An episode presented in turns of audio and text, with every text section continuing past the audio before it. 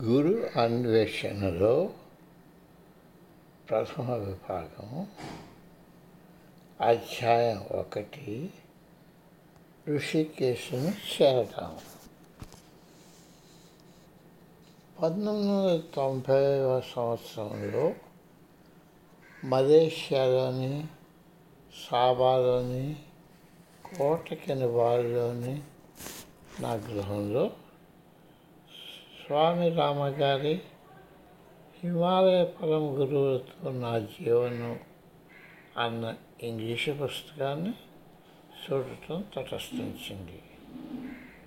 నాకు తెలియకుండా నా పూజా గృహంలోని డ్రాల్లో అది ఉంది. కానీ నేను దాన్ని గమనించలేదు. ఆ రోజు నేను నా పూజా గృహాన్ని మిషన్తో శుభ్రం చేయాలని నిర్ణయించాను ఆ నిమిషం వరకు ఆ పుస్తకం అక్కడ ఉన్నట్టు నేను గమనించలేదు ఒక డ్రాయర్లో వెలువడిపోతున్న కాగితాలతో మూటను చూశాను మూటను విప్పితే యువ స్వామి రామ గంగా నదిలో ఒక రాతిపై చాందిని ముక్కుటే ఉన్న ఫోటోతో ఉన్న పుస్తకాన్ని కనుగొన్నాడు.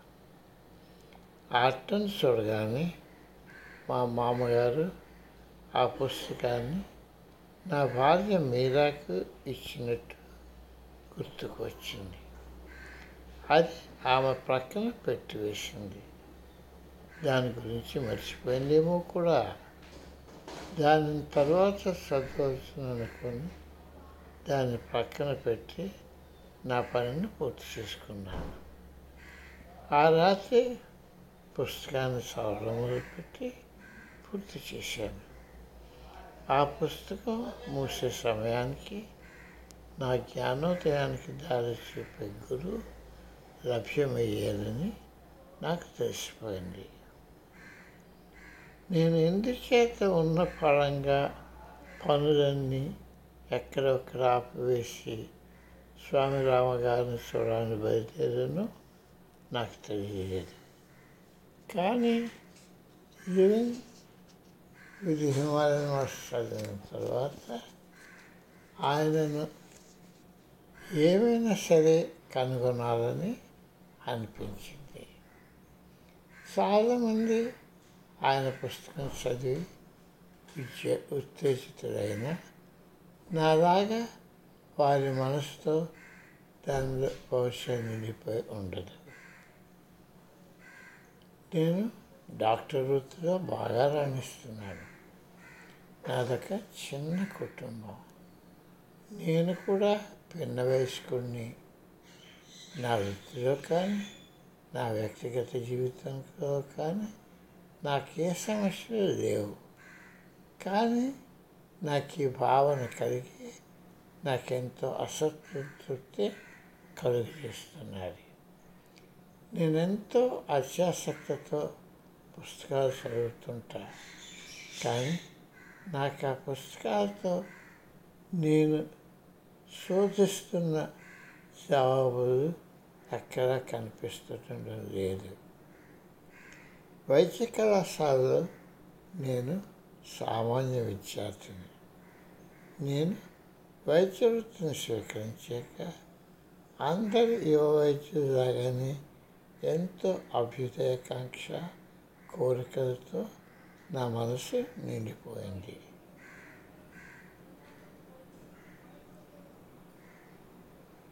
నేను ప్రైవేట్ ప్రాక్టీస్ మొదలుపెట్టినప్పటి నుండి నాలో ఏదో వెళ్తున్న భావన నాలో కలగడం మొదలైంది. ఇన్నాళ్ళు అది నా నిర్ధారణమైన మనసులో మరుగుపడి ఉంది. ఉంటుంది. రోగుల బాధలు నన్ను కలత చేస్తున్నప్పటి నుండి బహుశా ఈ భావన ప్రారంభమై ఉంటుంది. నేను రోజుకి ఎనభై నుండి వంద మంది రోగుల వరకు నా ప్రాక్టీస్లో చూస్తున్నాను. వారిలో చాలామంది శారీరక బాధలతోనే కాక ఎన్నో తీర్చలేని ఇతర సమస్యలతో సతతమవుతున్నారు. దానితో వారికి ఎన్నో తలనొప్పులు మానసిక బాధలు కలుగ చేస్తున్నాయి. వ్యాధి ఉండి కాక తమకు ధనం కావాల్సి వచ్చిన నాకు కొంతమంది వచ్చేవారు. కొంతమంది మారక ద్రవ్యాలకు అలవాటు పడుతున్న తమ కొడుకుతో మాట్లాడమని వచ్చేవారు. వాళ్ళని వ్యాకులపరుస్తున్న బాధలు వెళ్ళబోసుకుంటుంటే అలాంటి వ్యాకులతలు తమకు తమ గోడు వినిపించుకోవాలన్న ఆఖరి ప్రయత్నంలో వారు నా సహాయం అర్థించడానికి రావడం నాపై ప్రభావం చూపడం మొదలైంది. ఎంతో విషణ హృదయంతో ఇంటికి తిరిగి రావడం కొన్ని రోజులు జరిగేవి నేను ఎన్నో పుస్తకాలు చదివాను.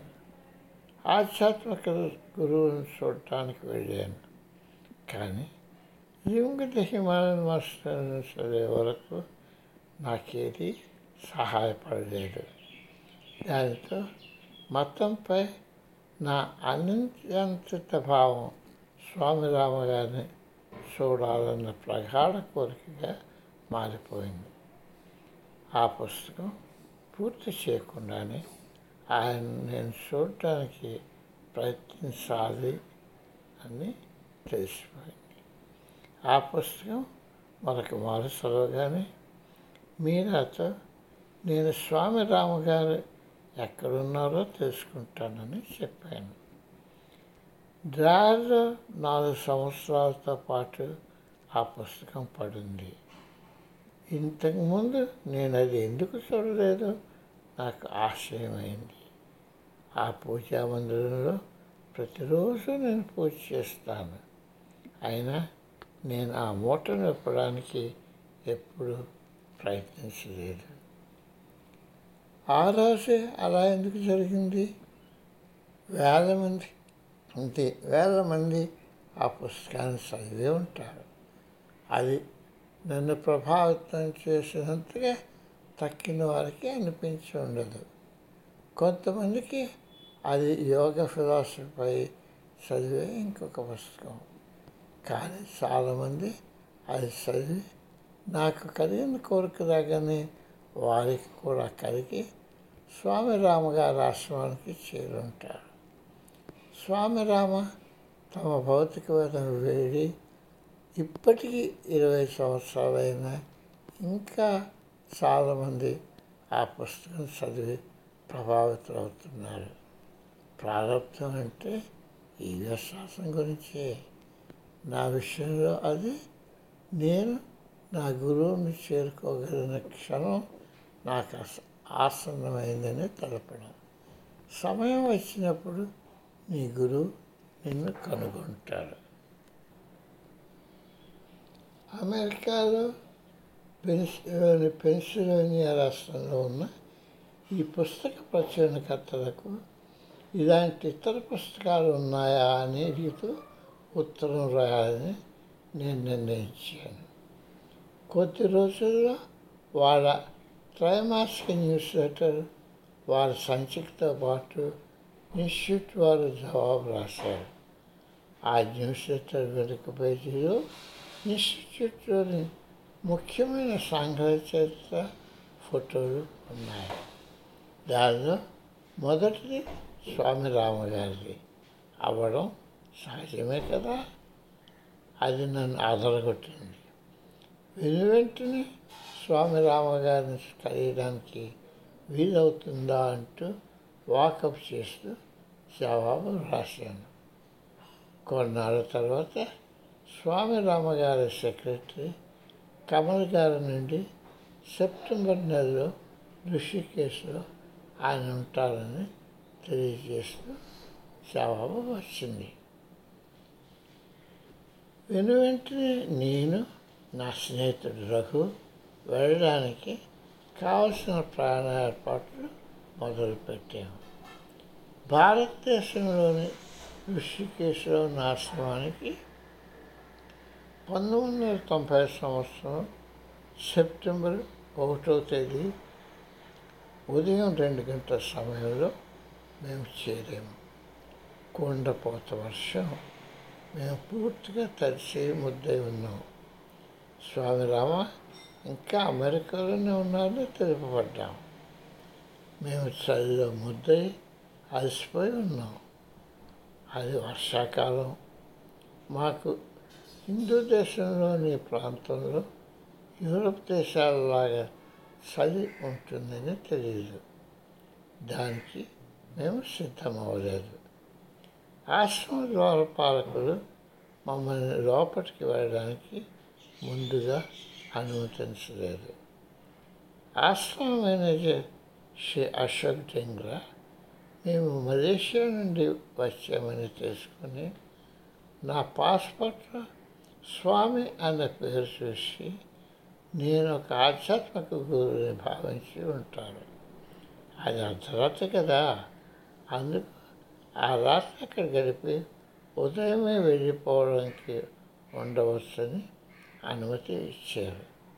ఎందుకంటే ఆయనకు స్వామి రామ అమెరికా నుండి ఎప్పుడు తిరిగి వస్తారో తెలియదు.